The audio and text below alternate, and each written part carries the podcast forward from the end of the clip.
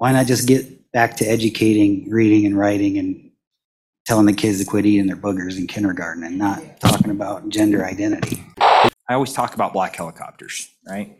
And I feel like the black helicopters are, are slightly circling around on this bill because Black helicopters and boogers. Just another day in the Wyoming legislature. Here we go.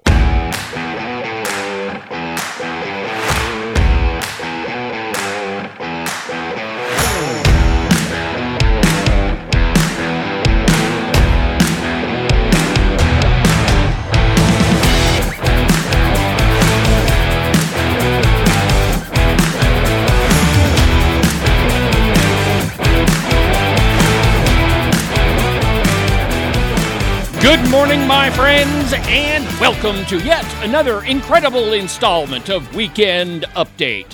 From very high above all the puerile and insipid forms of Wyoming mainstream media, this is Cowboy State Politics. I, of course, am your illustrious host, David Iverson, firmly ensconced behind the silver Cowboy State Politics microphone and broadcasting to you from the Cowboy State Politics Northern Command studio in Sheridan, Wyoming. Good morning, my friends, and welcome to the program. We begin this morning with a birthday wish for a very special person in my life. Happy birthday, Christine. I've actually got a very special day planned for her. We're going to run up the mountain to the cabin, and that poor lady has no idea what she's in for. Birthday party, a little cake, some very cool presents. It's going to be a great time. See, in my family, birthdays are kind of a bigger thing than Christmas. If you've been listening to Cowboy State Politics for any length of time, you'll remember our Christmas specials, where I tell you all the time that on Christmas, it's not your birthday. So, in my family, birthdays are kind of a bigger deal than is Christmas. So, it's going to be a good afternoon, and I can't wait to get to it. But before we do that, a couple of things that I've been dying to tell you about. Of course, we're going to talk about the morons on the Education Committee. But first, something I haven't been able to do for a very long time. Cue the spooky Frontier Republican music.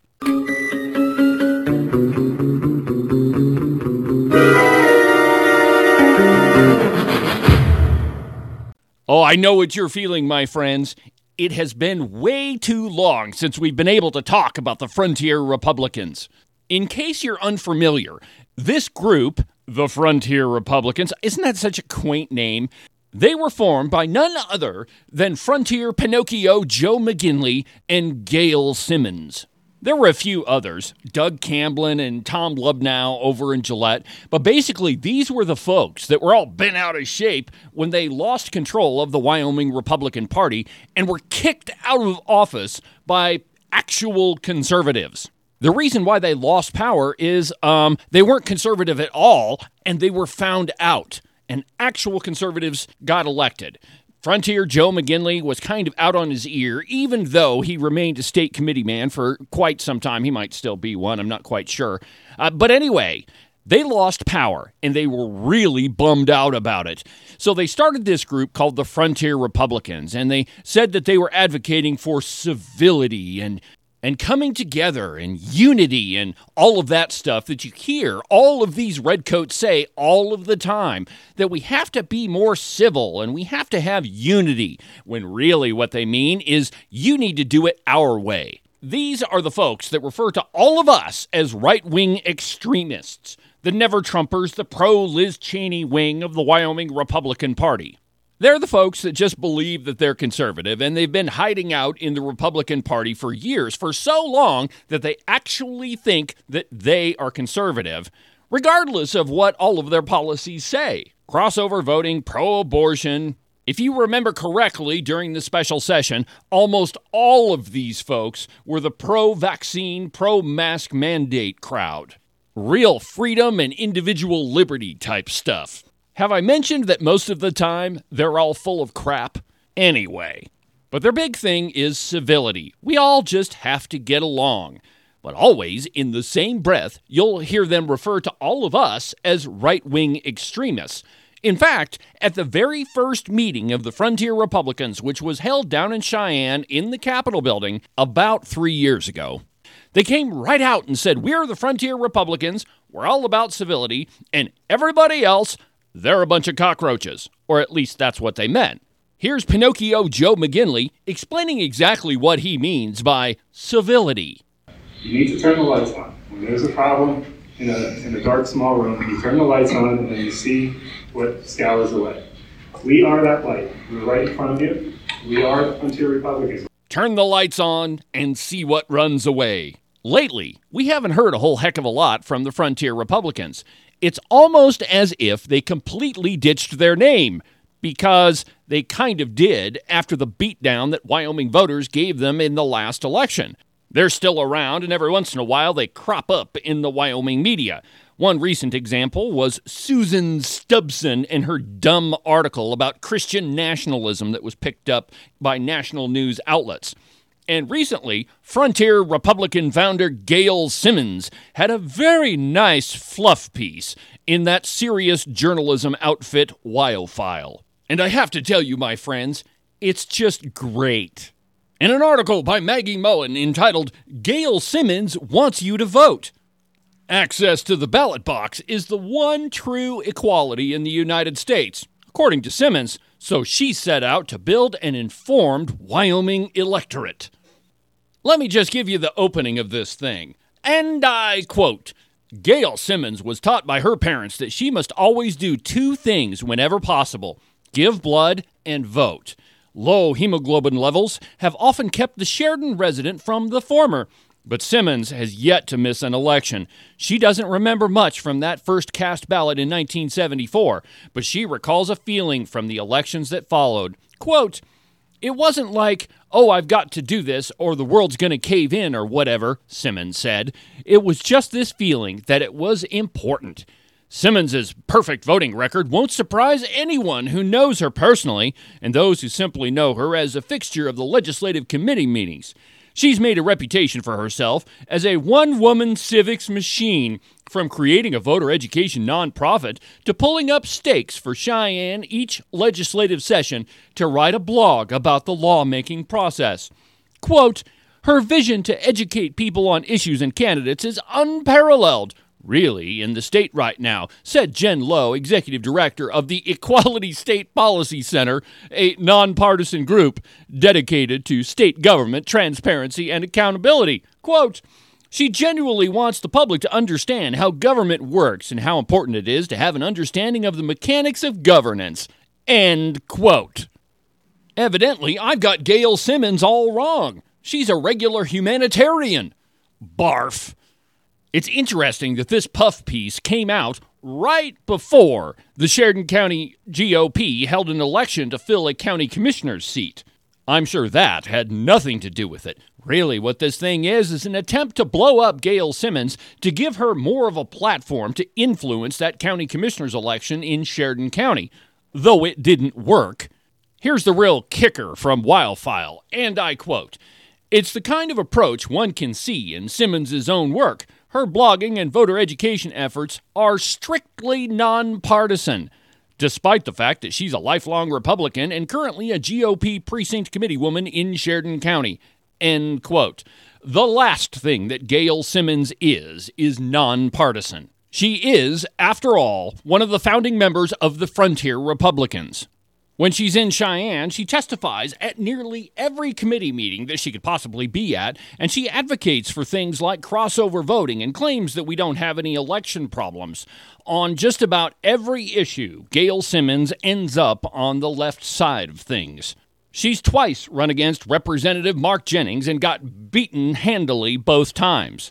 During the last election, she was involved in a fraudulent voter education effort in which she tried to convince people to vote against certain precinct members and then put a paid for notice on the bottom of it that led you to believe it was paid for by the Republican Party. The list of her litany of leftist activities goes on and on. The last thing that lady is, is nonpartisan. Moving on. Here's the other thing that I wanted to talk to you about. Wyoming really is one big small town with really long streets. So whether you grew up in Casper or Cheyenne or Little Buffalo or even some smaller place like Ten Sleep, All of us completely and sometimes unconsciously understand what is meant when we say we grew up in a small town. Small towns stick together, and when somebody needs our help, we gladly give it. Though we may disagree with them on just about everything, when someone's in need, people that live in a small town don't hesitate. Well, there's someone that we all know, or at least we've all heard of, that really needs our help. And I want you for five minutes to set politics aside and don't even think about it. Senator John Barrasso's wife, Bobbi, is not doing well at all. We all know, or at least we can imagine, what John Barrasso is going through right now. So I'm going to ask you to do something that is probably going to be hard for some of you. But I want you to put politics aside. Remember that we all grew up in a small town. And I want you to send him an email and tell him that you're thinking about him and that you're praying for him and his family. Most of you know that I'm not the biggest John Barrasso fan out there. But what I'm asking you to do is pretty simple. Put politics aside, send him an email, and just tell him that you're praying for him. You can worry about the politics later. To make it easy for you, I put a link with his email address on it at the website on the show content tab. So please do that for me. After the break, the boogers on the Education Committee.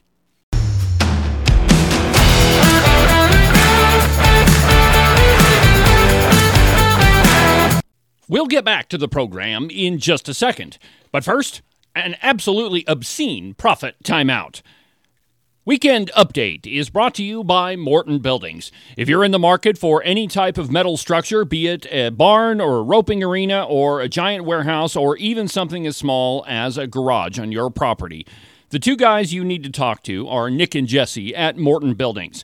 Their phone number is 307 674 2532, or you can check them out on their website at mortonbuildings.com. Every Saturday morning while I'm preparing Weekend Update, the one thing that goes through my mind more than any other is hot wings. Hot wings from the Wing It food truck. They make the most incredible wings in the state of Wyoming, and it's not just hot wings. They have several other different flavors. I personally recommend the garlic parmesan wings. They're incredible. The way that you can figure out where that truck is going to be is go to their Facebook page, the Wing It Food Truck, and they always post their schedule there. That way, you can plan your entire week around where that truck is going to be. That's the Wing It Food Truck. Sometimes, when summer draws to a close, all of us lament and say, Ah, it was a good vacation, but unfortunately it's over. The reality is, my friends, that your vacation is just beginning. School, that is. Yes, the time when all of those cretins go to school to learn things like reading, writing, and arithmetic, and you are left with almost an entire day of peace. A true vacation. There's lots of places that you can go when the kids are off to school, and you want to look your best while you're doing it. I suggest that you contact the Bombshell Studio. Christine Sturdivant is the only Redken specialist in the Sheridan area, and she's an expert at everything from just a quick trim to a full on color job. If you want to look your best, give Christine a call. Her phone number is 307 752 4844. That's the Bombshell Studio. And now, the moment you've all been waiting for the black helicopters that are circling the Education Committee.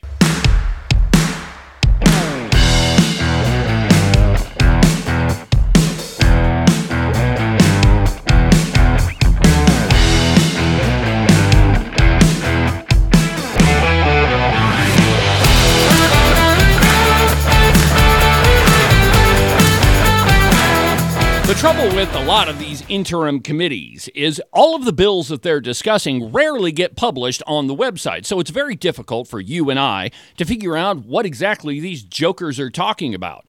But the last education committee that was held earlier this week, the topic of parental rights came up. Now, for most of us Wyoming citizens, that's pretty easy.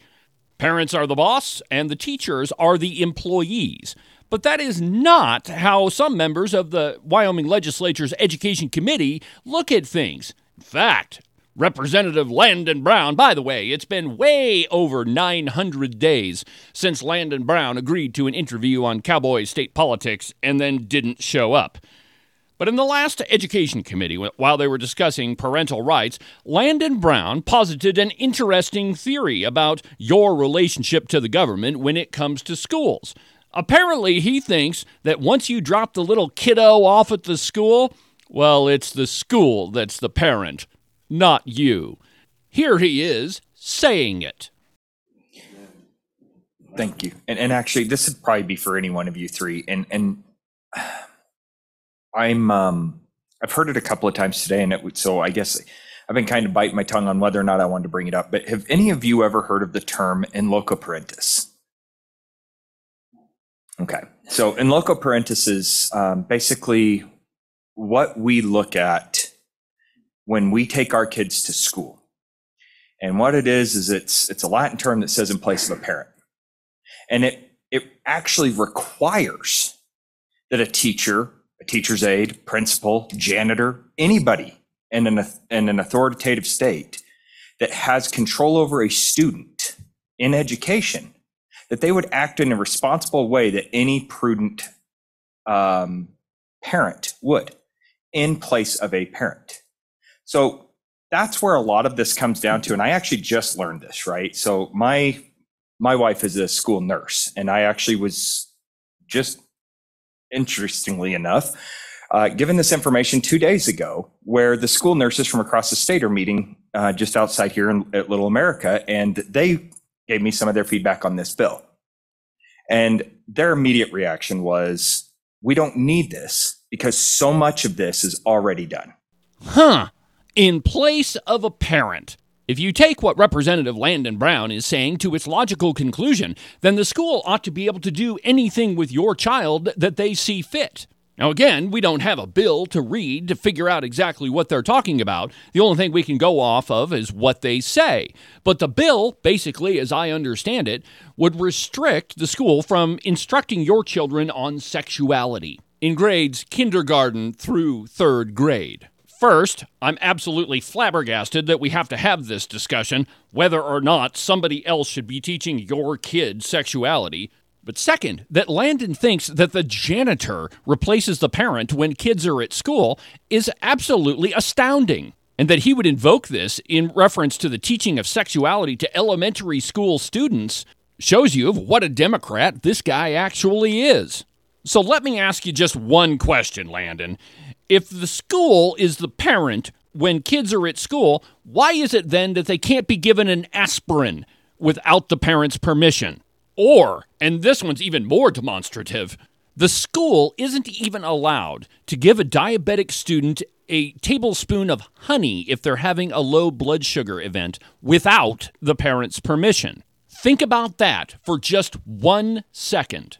As you all know, I relate a lot of things to diabetes because, well, I'm a diabetic. And if you didn't know, a low blood sugar event is potentially fatal to anybody that has diabetes.